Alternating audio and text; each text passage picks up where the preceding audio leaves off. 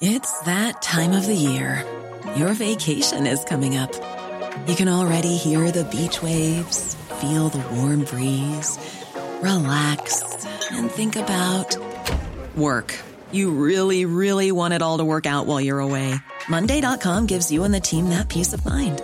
When all work is on one platform and everyone's in sync, things just flow wherever you are. Tap the banner to go to Monday.com.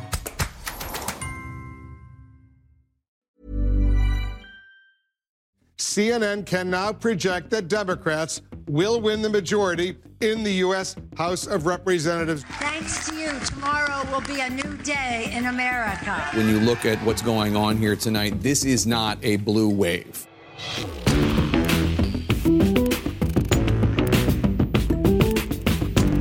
Welcome to Deconstructed. I'm Mehdi Hasan. Well, the most important, most historic, most consequential midterm elections of our lives are over. And today on the show, we're going to be unpacking the results and what it all means with my good friend Chris Hayes of MSNBC. I think people wanted some sort of magic carpet ride night, and that did not happen. With progressive icon and Democratic Congresswoman from California, Barbara Lee. I think this is a, a major, major victory for the American people. And after a historic night for female candidates, with the national co chair of the Women's March, Tamika Mallory. There are mixed emotions. People are not sure exactly what to feel. But first, if you're a normal, sane person who didn't stay up all night watching cable, do you want the good news or the bad news? Let's start with the bad news. This guy is headed back to the United States Senate. God bless Texas! Yep, the Zodiac killer himself, or the man Donald Trump calls Lyin' Ted, was re elected in Texas, defeating Democratic Party golden boy Beto O'Rourke, who presumably is now getting ready to launch his 2020 presidential campaign. Cruz beat O'Rourke in traditionally rock solid Republican Texas by just 3%, and did so with the support of 59% of white women in the Lone Star State. Once again, thank you, white women. More bad news from Florida. This guy is the new governor of the Sunshine State. The last thing we need to do is to monkey this up by trying to embrace a socialist agenda. Yes, friend of white nationalists Ron DeSantis, a Trump mini me who produced a campaign video of him with his kid building a wall with toy blocks. I kid you not. He prevented liberal hero and progressive populist Andrew Gillum from becoming the first black governor in Florida's history and winning by a mere percentage point. Perhaps the most depressing news of the night, though. This guy is the new governor of Georgia. I'm Brian Kemp. I'm so conservative. I blow up government spending. Yes, Republican Brian Kemp defeated the inspirational Stacey Abrams, who could have been the first African American female governor in US history. But let's be clear as in Florida, as in Texas, this was not a fair fight. This was not a free and fair election. It was an election tainted by voter suppression, by racist voter ID laws, by epic lines at the polling stations, where polling stations were even open. And even worse than in Texas and Florida, in Georgia, Brian Kemp was the guy in charge of running the election. Yeah, the same election he was standing in. And he won. But wait, wait, before you go off to cry into a pillow it wasn't all bad news. It wasn't quite a blue wave, but the Democrats, while unable to win the Senate, did, as predicted, take back control of the House for the first time since 2010. That means that your health care, if you have some, is a little safer. That means that climate change might finally get some attention from US lawmakers. That means, wait for it, Donald Trump might finally be held to some account. We might not get impeachment, but we will get investigations, hearings, maybe a tax return or two.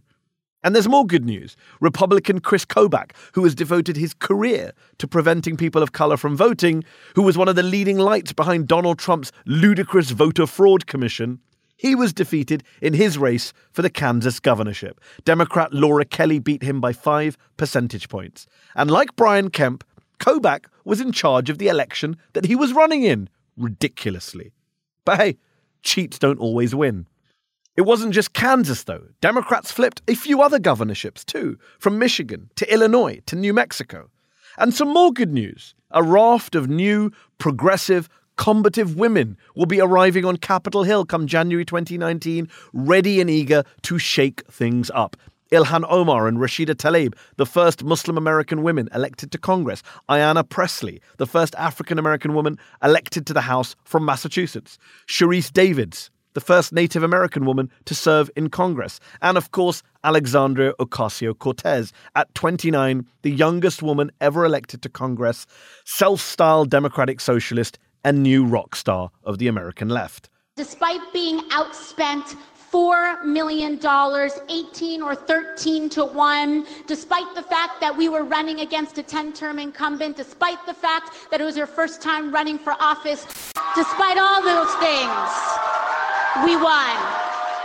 But perhaps the best news of all Amendment 4 passed in Florida which, okay, many of you may not have heard of, but it means around 1.5 million former felons who had been permanently banned from voting under a racist law that dates back to the Jim Crow era now have the right to vote in Florida. A million and a half people. In fact, it's the biggest expansion of voting rights in America for more than five decades, since the Voting Rights Act of 1965. This is, will be a tremendous um, victory for democracy, for what it will mean two years from now, for who's part of the vote voting polls. This is huge, not just morally, because it's the right thing to do, but politically, it's a game changer. Come 2020, Florida won't necessarily be the swing state it's always been.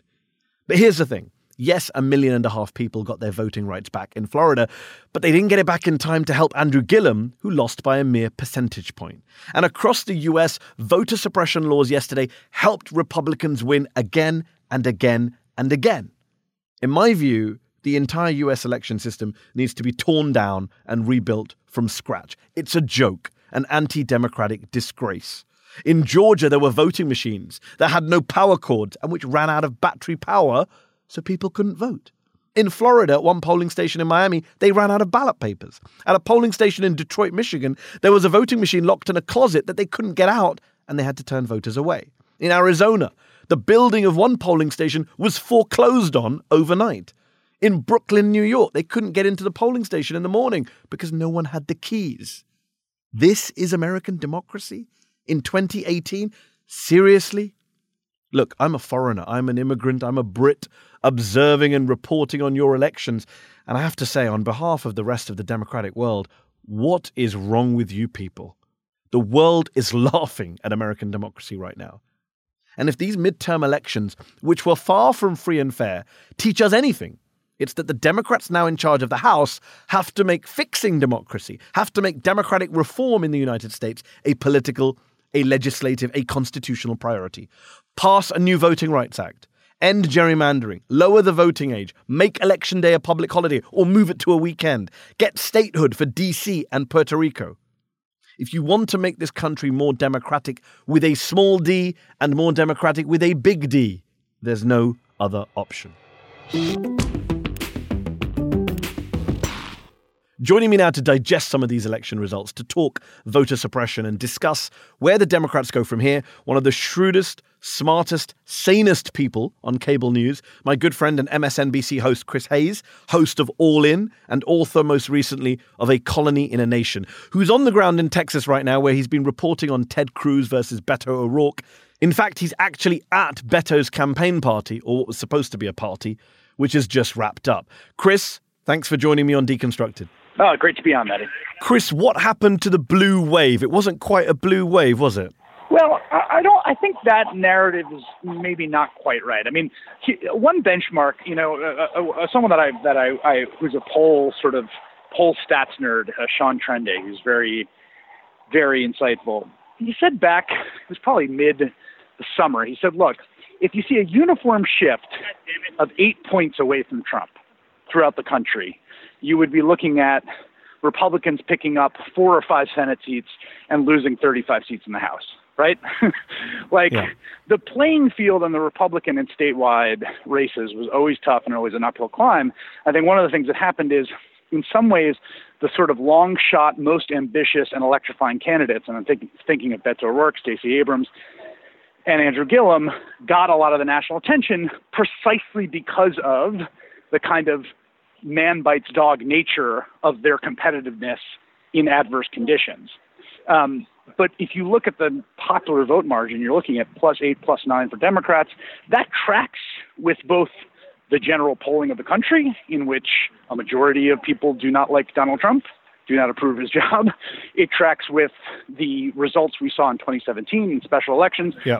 And a 30 or 35 seat pickup, given the gerrymandered playing field, is is big. I mean, I, I think that there's a way in which Democrats sometimes spook themselves, um, and I think people wanted some sort of magic carpet ride ride night, and that did not happen. But look, the fundamentals are the fundamentals. I mean, Missouri, where Claire McCaskill lost, like that's a state that Trump won by 19 points.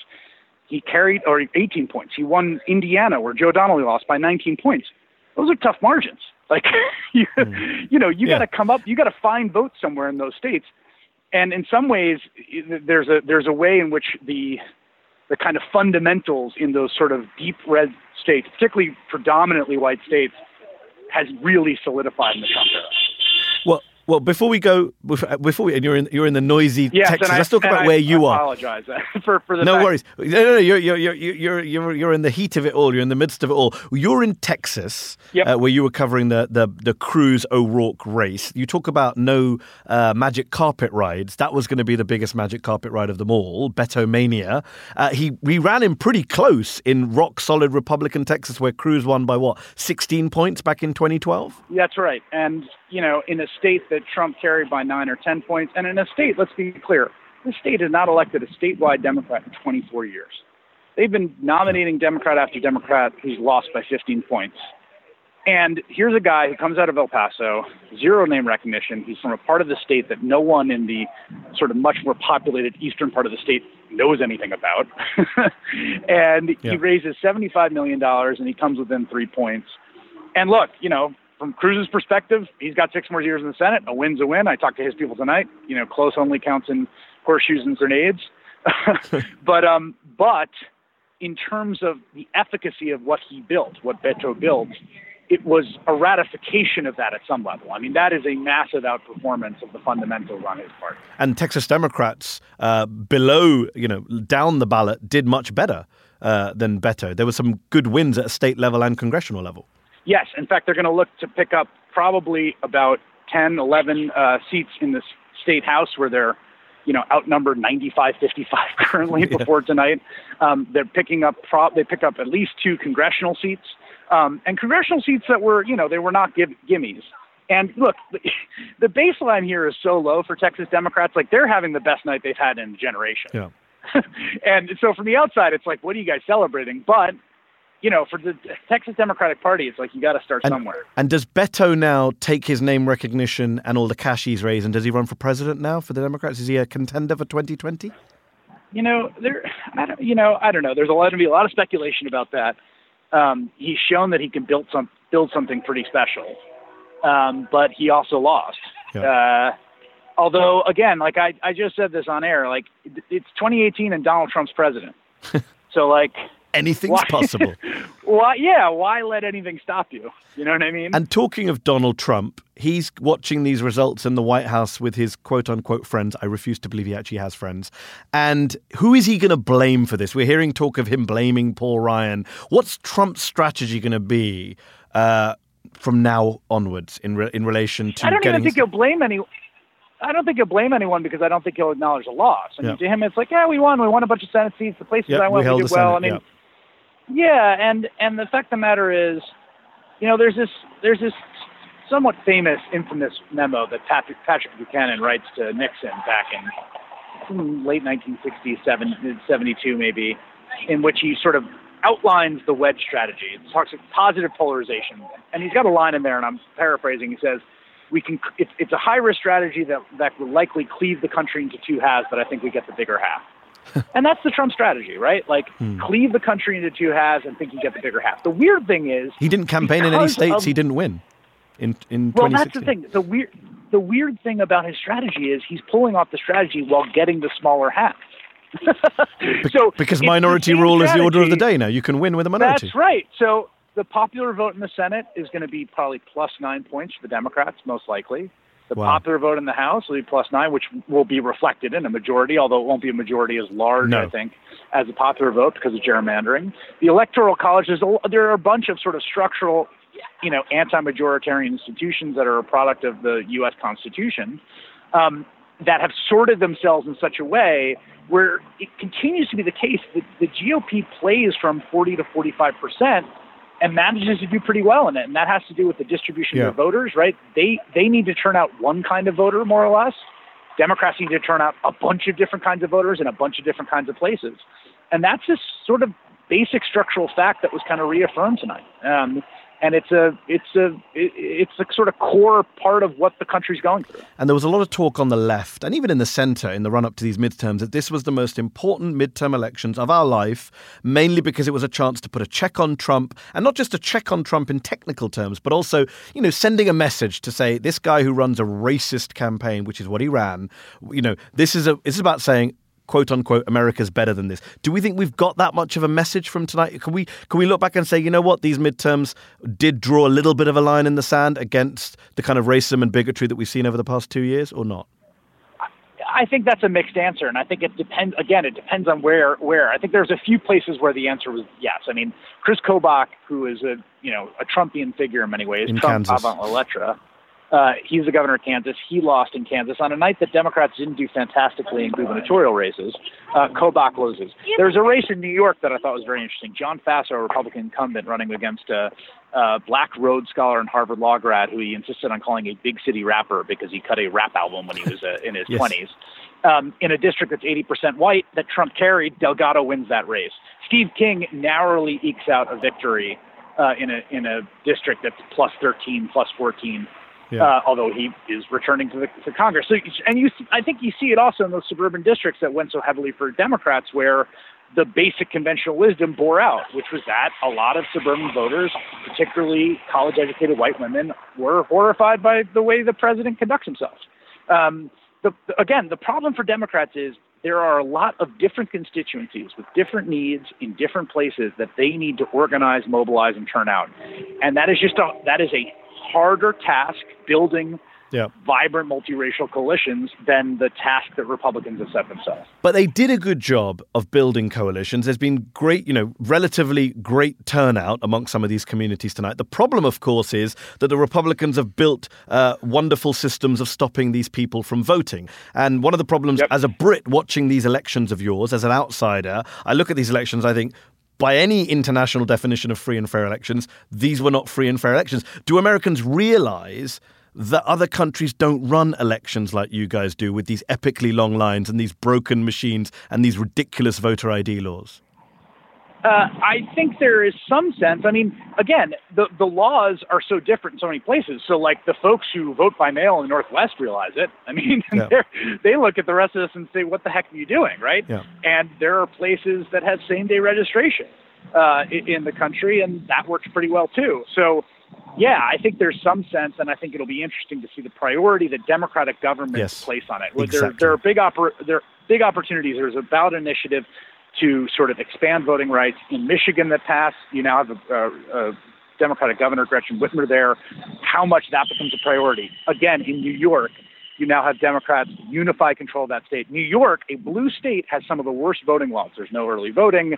It's notoriously a terrible state to vote in for lots of reasons. Will they attack that? And then in Florida, you have 1.5 1.4 million. Uh, you know, people with felony convictions who have now been reenfranchised Yes, by the the passage of Amendment 4, a big win tonight. That's right. Um, and that and that will also change things. And just on the personnel, Nancy Pelosi, Chuck Schumer in charge of the Democrats in the Senate and the House. Pelosi is going to become Speaker again. Um, she's been talking about bipartisanship and reaching across the aisle tonight, which will have some Democrats, some people on the left, you know, wanting to vomit. Are they safe in their jobs, do you think, now for the time being? Or will, will some of the newer members be saying, we need some fresh blood at the top, people who want to take the fight to the Republicans? Uh, I think they are pretty safe, but I think there's growing disgruntlement, um, and I think it'll be interesting to see how they handle it. I mean, let me tell you, I've covered Nancy Pelosi for a while. Nancy Pelosi knows how to count votes. Nancy Pelosi's father was the mayor of Baltimore. She came up in the absolute most cutthroat kind of urban machine politics. Yeah. And Nancy Pelosi knows how to whip votes and knows how to count votes and knows how to get enough votes to be the next Speaker of the House. Yeah. Like, My, you know, my, my, my worry happen, is that you're right, and then they, they end up, you know, you know what was it the Israelis said about the Palestinians? They never miss an opportunity to miss an opportunity. I worry the same applies to the Democrats in the House. That now, you know, back in control, they won't act as ruthlessly as the Republicans have done when they were in charge, and that will disappoint a lot of people in the base. that will. But I think there's a question about what does ruthless mean and what does it look like. And I think that they will be small c conservative. I think that's true. And I think there's a question. There will be a question about the uh, the wisdom of that approach, Yeah. uh, particularly in the early early parts. But again, I think it is worth mentioning that you know exit polling shows healthcare is the most important issue, is something that the Democrats ran. I think there is going to be a desire to do things like, bring up some drug price laws or, or, or, you know, do some stuff on kind of meat and potatoes, core Democratic issues that unite the caucus. As, as sort of and corruption and government reform and all those things, and I don't think those out of the gate are are are, are poor tactical moves uh, by the Democrats. It, it, it's it's whether it's the, the question then the, the, the rubber will hit the road when you start having budget fights, shutdown fights, all of that kind of stuff, which is now going to be coming down the Or, pike. or investigations into Trump's finances and taxes, which he won't take very that kindly they will to. do. That that they will do, and that will be a fight. And I don't think they will back down from that fight. Good. But I also think they do not want to outkick Robert Mueller. They will not get out up front of him Hmm. um, uh, because I think they probably smartly recognize that he's going to have he has the best shot at getting the truth at this point. And in the end, I think you know, even though we live in this crazy post-truth environment, I do think the the facts of what actually happened in the 2016 campaign, as uncovered, will matter a great deal as to what happens in the next year. God, I hope you're right, Chris. One last question. 2018 is over. The midterms are done, but 2020 is kicking off if it hasn't already kicked off. What lessons do Democrats take from these results tonight into 2020? What can they learn from what's happened today across the country that will help them beat Trump in 2020? a few things. 2020 will be an absolute dogfight, and there is still juice left in the orange for Donald Trump to squeeze on the stuff that he likes to do. If you thought 2018 was bad, 2020 will be worse. Oh, God help us all. He will lean wholeheartedly into all of the racism and the bigotry and the fear mongering and all of that. And they have to know that and they have to be prepared for that. They have to think about what they do about that. Number two, one really interesting thing Mother's Day is around the corner. Find the perfect gift for the mom in your life with a stunning piece of jewelry from Blue Nile. From timeless pearls to dazzling gemstones, Blue Nile has something she'll adore. Need it fast? Most items can ship overnight. Plus, enjoy guaranteed free shipping and returns. Don't miss our special Mother's Day deals. Save big on the season's most beautiful trends. For a limited time, get up to 50% off by going to BlueNile.com. That's BlueNile.com. I'm Sandra, and I'm just the professional your small business was looking for. But you didn't hire me because you didn't use LinkedIn jobs. LinkedIn has professionals you can't find anywhere else, including those who aren't actively looking for a new job but might be open to the perfect role, like me. In a given month, over 70% of LinkedIn users don't visit other leading job sites. So if you're not looking on LinkedIn, you'll miss out on great candidates like Sandra. Start hiring professionals like a professional. Post your free job on linkedin.com/people today. in these House races where Democrats were successful was they didn't really talk about Trump that much, and they very much stayed on a bunch of core Democratic issues. It was like they were running against Paul Ryan. And I think there is a case to be made that that was a pretty smart strategy. Um, a lot of the Republican agenda, when you strip away the sort of attentional vortex that is Donald Trump, the brass tacks of the agenda is not popular. And to the extent there's a message there or a lesson there about the message about hammer on the agenda, hammer on healthcare, and hammer on the tax cuts, and hammer on deregulation, and hammer on, on even on immigration, you know, immigration reform, that you there's there's a, a path forward there, and, and it'll be interesting to see um, how that shapes the 2020 field. Chris, go get some sleep. Thanks so much for joining us on Deconstructed. Appreciate it. You bet. A pleasure. Thanks.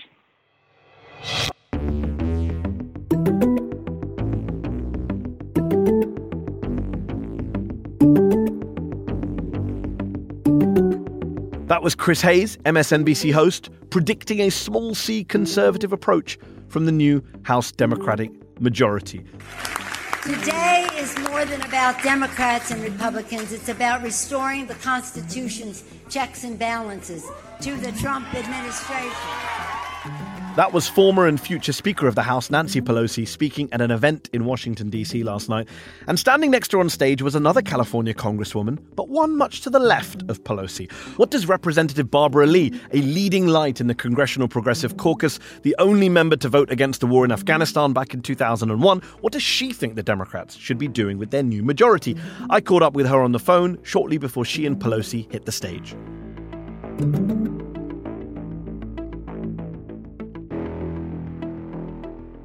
Hello, Representative Lee. It's Mehdi Hasan here from Deconstructed. Can you hear me? Yeah, hi. So good to speak to you again. Thanks for coming back on the show. Yeah, glad to be on. And congratulations on your re election tonight. Ah, thank you. Well, you know, uh, polls aren't closed yet in California, but we worked hard and good turnout today. So we're we're moving forward. There's been great turnout across the country in a lot of groups, uh, you know, young people, people of color, etc. It looks like the Democrats uh, are going to take the House, as was predicted, um, but it hasn't quite been the blue wave that some thought uh, it would be. What's your reaction to the results so far? Well, I think when you look at though where we started and the great candidates who are out there and the tough districts in which so far that we've won in, I think this is a, a major, major victory for the American people. And still, there are many races that have to be called.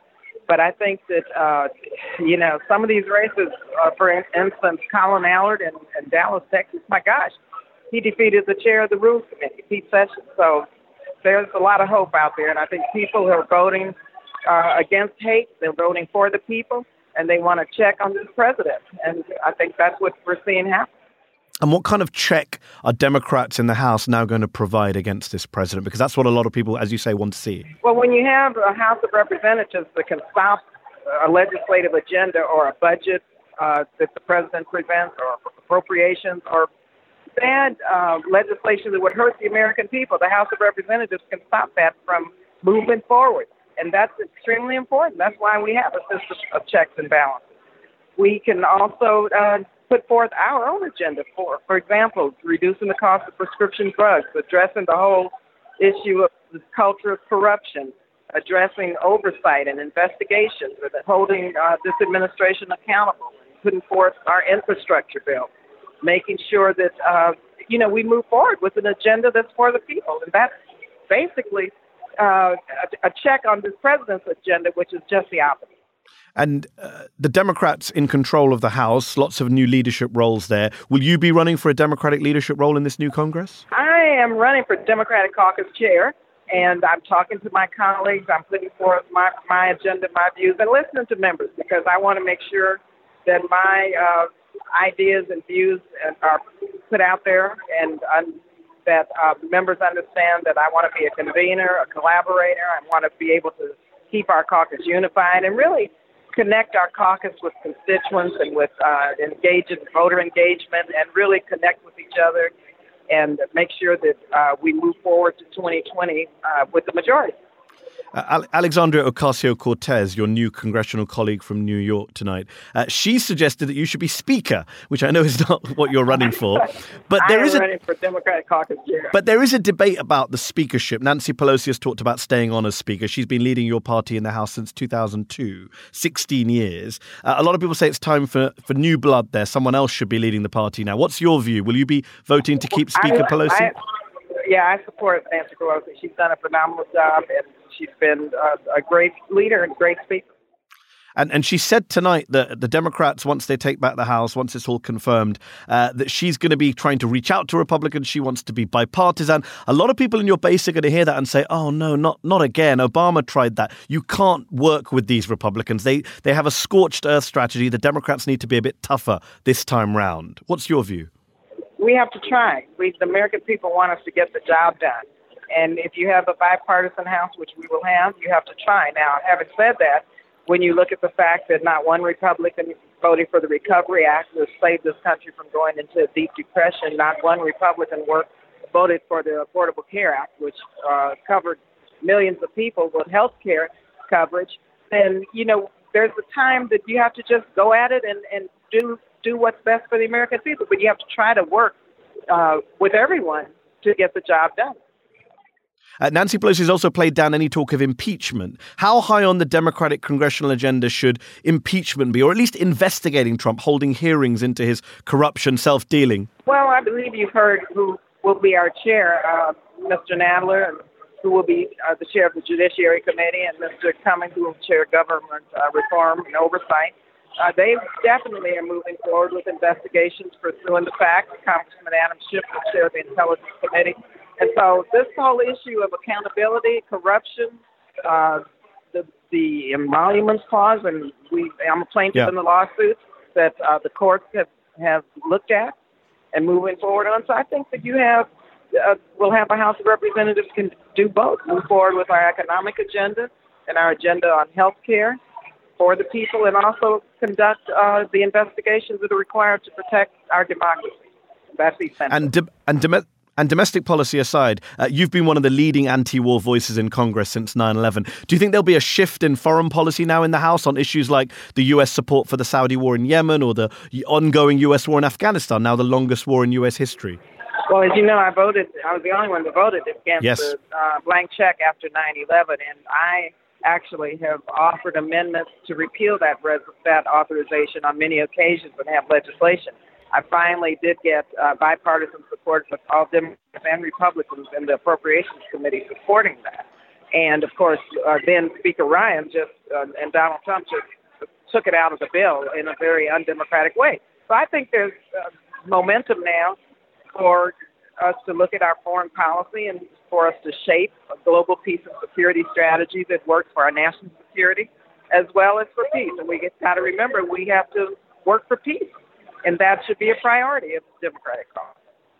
And just before we finish, I know you have to uh, uh, uh go back to uh, lots of events in California. What policy or messaging lessons should Democrats take from these results in this campaign into 2020, into the next election?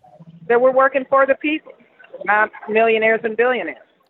And, and is there a candidate that you have in mind? Because now this election's over, the next election's going to begin in earnest. 2020 starts tomorrow. Uh, is there a candidate you favor for president for the Democratic we side? Some, we have some phenomenal candidates who uh, are working as though they may run, and they all are great candidates, and we'll see how the primaries shake out. Barbara Lee, thanks for joining me on Deconstructed. Okay. Thank you.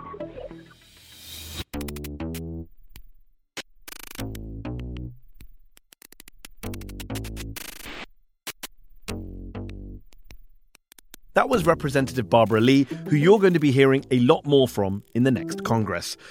One highlight of the night was the record number of female candidates who ran for office and the many women who won, from governorships in Kansas and Michigan to congressional seats in New York, Minnesota, Texas, and beyond. Joining me now to talk about the importance of organizing to these election results and the impact of women in politics is Tamika Mallory, National Co Chair for the Women's March. Tamika, thanks for joining me on Deconstructed. Thank you so much for having me. Uh, Tamika, I know you spent a lot of time during the midterm elections um, in Florida. You did a lot of voter engagement uh, over there. Um, out of Florida tonight, we've had some very good news the passage of Amendment 4, one and a half million uh, ex felons getting their right to vote back, including a lot of African Americans, but also some bad news. Andrew Gillum, who wanted to become the first black governor in Florida's history, lost by a percentage point. How happy and or sad are you feeling tonight? I think there's, you know, mixed emotions that I wouldn't be, uh, you know, being honest if I didn't say that there are mixed emotions. People are not sure exactly what to feel. You know, we know that voter suppression is an issue that is very real across the country, and so one has to wonder how voter suppression played a role in a number of races. Um, yeah. And of course, you know, looking at the history of what has taken place in Florida, there are always questions about the integrity of elections there, being so close uh, to winning is for for the you know for the uh, uh, for Andrew Gillum uh, certainly it's not a good feeling. You know, we wanted to see Andrew win. We know he was most qualified and the person who would have been most inclusive and you know, and so that's certainly there. But at the same time, Amendment 4 passing um, is a testament to organizing that has gone on on the ground in Florida and all over the country. And I think that the numbers tonight are a testament to that work, that organizing. And it says that people are ready for real transformative yep. change. Um, and I think that that's what we're beginning to see happen across the country. I think you're right to point out the power of organizing, definitely. And I'm glad you mentioned that, that, the impact of voter suppression, because I think a lot of journalists, when they write up the story of Florida or Georgia, you know, might chalk it up to strategies and policies. But when Andrew Gillum loses by a percentage point in a state with a history of voter purges and racist voter ID laws, and of course these felon, these former felons who now have the right to vote, but they couldn't right. vote today. Didn't vote, exactly. They didn't vote. Didn't they vote. weren't able to vote right. for Gillum. It's, That's a, right. it's an outrage. I mean, um, there have been some other good news stories tonight. A lot of um, very progressive, outspoken, combative women yeah. have been elected to office. Yeah. Um, Alexandria Ocasio Cortez, Ayanna Pressley, Ilhan Omar, Rashida Tlaib. Um, a lot of uh, very inspiring women. How much do you think the Women's March, which you were a co organizer of straight after the inauguration of Donald Trump back in January 2017, how much do you think that played a role in this record number of women running for office and being elected to office? Well, we know for sure that the Women's March was a catalyst for women running for office. And the reason why we know that is because many of the organizations uh, who handle uh, electoral politics and particularly helping to train women to run for office saw a surge in the number of women uh, showing interest in running right after the Women's March. And so that this is a direct correlation, direct result of the work that we did with the Women's March in 2017. Is there a particular race, a particular candidate, a particular person who stands out tonight for you? The one that got you most excited? I, am excited for many things. To see two Muslim women uh, join our federal government tonight is incredible. Ilhan Omar and Rashida Tlaib. And Rashida, exactly, exactly. And just the number of women in general that we know are responsible for us taking back control of the House. And Tamika, just reading some of your recent op eds, you're not a particularly big fan of the Democrats as a party, uh, I know. Do you have faith that they won't screw this up? They now have control of the House, that they'll use the mandate they've been given tonight to really stand up for working people, for people of color, to stand against the Trump agenda without caveat or compromise? Because we're already hearing Nancy Pelosi saying we need to be bipartisan, we need to reach out across the aisle. And I'm thinking, really? Again? Here we go again. You know, I think that has something to do with the folks who are who've been in Congress for a while and newer blood that is coming in. Um, you know, newer energy, younger energy, people who yeah. uh, who who who are not uh, lifelong politicians also joining the process, and I hope that that energy helps to sort of mix up some of the um, some of the the more seasoned and those who are more passionate and those who are not as uh, uh, uh, politically correct. So let's hope that when you mix those two things together, what you begin to see is a party that is, is more committed to those who put them in office. And I think that they have no choice because I think what we're showing is that as quickly as we can uh, put you in, we can take you out. And there are a number of people who I believe have to be primary. Some of the, you know, we've got to look at how we primary people who are supposed to be working on our behalf, but have shown us time and time again that they do not. And those conversations need to begin happening right now. I hope you're right about the, the impact of the, the new blood. From your activist organizer perspective, what should be the priority for this new Democratic House majority? What policy or bill or proposal should be at the top of the wish list? There's so much. I mean, you know, I could sit here and talk about re- reproductive rights. Obviously, that's going to be an issue as the Supreme Court begins to look at, um, you know, uh, uh, Roe v. Wade. We're going to have issues there.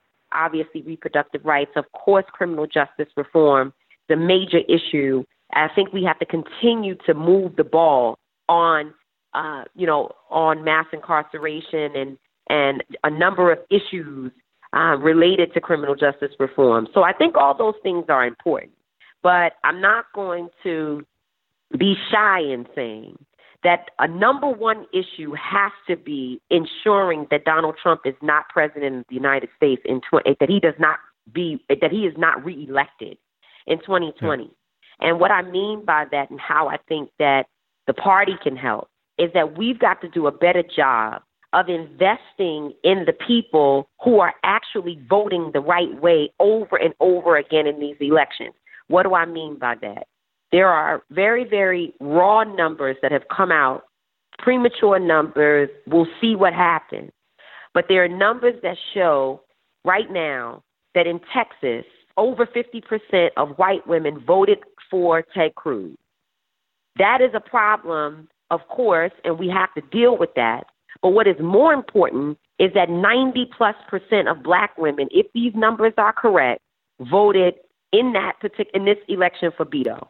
So if we continue to see black women leading leading the efforts to try to make a change and bring people together in this country and the Democratic Party fails to invest in black women leadership fails to invest in bringing people in who are sitting on the outside, sitting on the outskirts, sitting on the margins, then we are going to lose in 2020.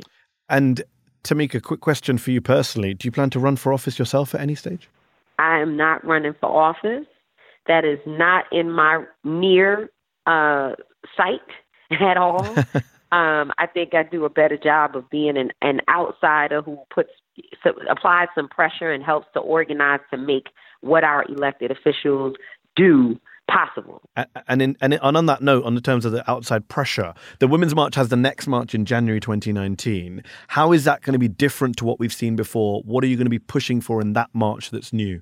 Well, I think you know the march in in in January of 19 will be different because we will really be focusing on a platform, a political platform uh, that gets people organized around the country in different areas. We walked away from the Women's March having people inspired, going to get uh, connected in their communities, you know, doing things like huddling up and, um, you know, writing to their elected officials, really just getting their feet warm, getting in there, getting them to even be aware of what is happening around them and how they can you know, again, come off off the sidelines and into this process. But as we become more sophisticated in our organizing, as we become more sophisticated as an organization and as a membership, we want to ensure that people have a political, a politically charged uh, agenda that they can go out and work in their communities, not just during election cycles, but every single day to really organize and have a basis for their organizing strategies. And one last question, Tamika. 2019 is the Women's March. 2020, we know, is the next election. You know, the 2018 midterms might be over, but the 2020 presidential campaign is about to get into full swing. Is there a candidate that you have a preferred candidate on the Democratic side who you think is the best person to take the fight to Trump in 2020? You won't catch me there tonight. you won't have the, the, the, the headline say that I, I'm supporting anybody because I don't know who is going to emerge, but I do know that we're going to ensure that whoever it is running uh, has to answer to women, has to answer to people of color, has to talk about issues like mass incarceration. Um, and as long as they speak to those issues and have the type of platform that we uh, can appreciate, then you know there'll be someone that I personally will be working hard to see become the next president.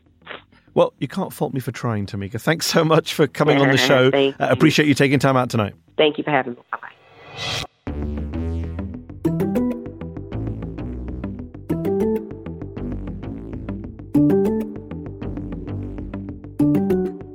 That was Tamika Mallory, National Co Chair for the Women's March. Tamika might not want to say who she's backing in 2020, fair enough, but let's be clear the 2020 race is on. Elections never end in America. It's one non stop campaign. And the midterms didn't produce the blue wave that many were predicting, but they have produced a blue house. And that might be enough, for now, to put a temporary check on Donald Trump's racist and autocratic ambitions. Whether Democrats can build on yesterday's wins and learn from their losses in order to stop him once and for all two years from now, well, that's another matter. I'm not as hopeful as I'd like to have been sitting here the morning after the midterms. But hey, remember, 1.5 million people can vote today who couldn't vote yesterday. That's our show. Deconstructed is a production of First Look Media and The Intercept and is distributed by Panoply. Our producer is Zach Young. Dina Sayedahmed is our production assistant. Lital Molad is our executive producer. Our theme music was composed by Bart Warshaw. Betsy Reed is The Intercept's editor in chief. I'm Mehdi Hasan. You can follow me on Twitter at Mehdi R. Hasan. If you haven't already, please do subscribe to the show so you can hear it every week. Go to theintercept.com forward slash deconstructed to subscribe from your podcast platform of choice iPhone, Android, whatever. If you're subscribed to the show already, please do leave us a rating or review. It helps new people find the show. And if you want to give us feedback or just be upset about the midterms or happy about the midterms, email us at podcasts at theintercept.com. Thanks so much. See you next week.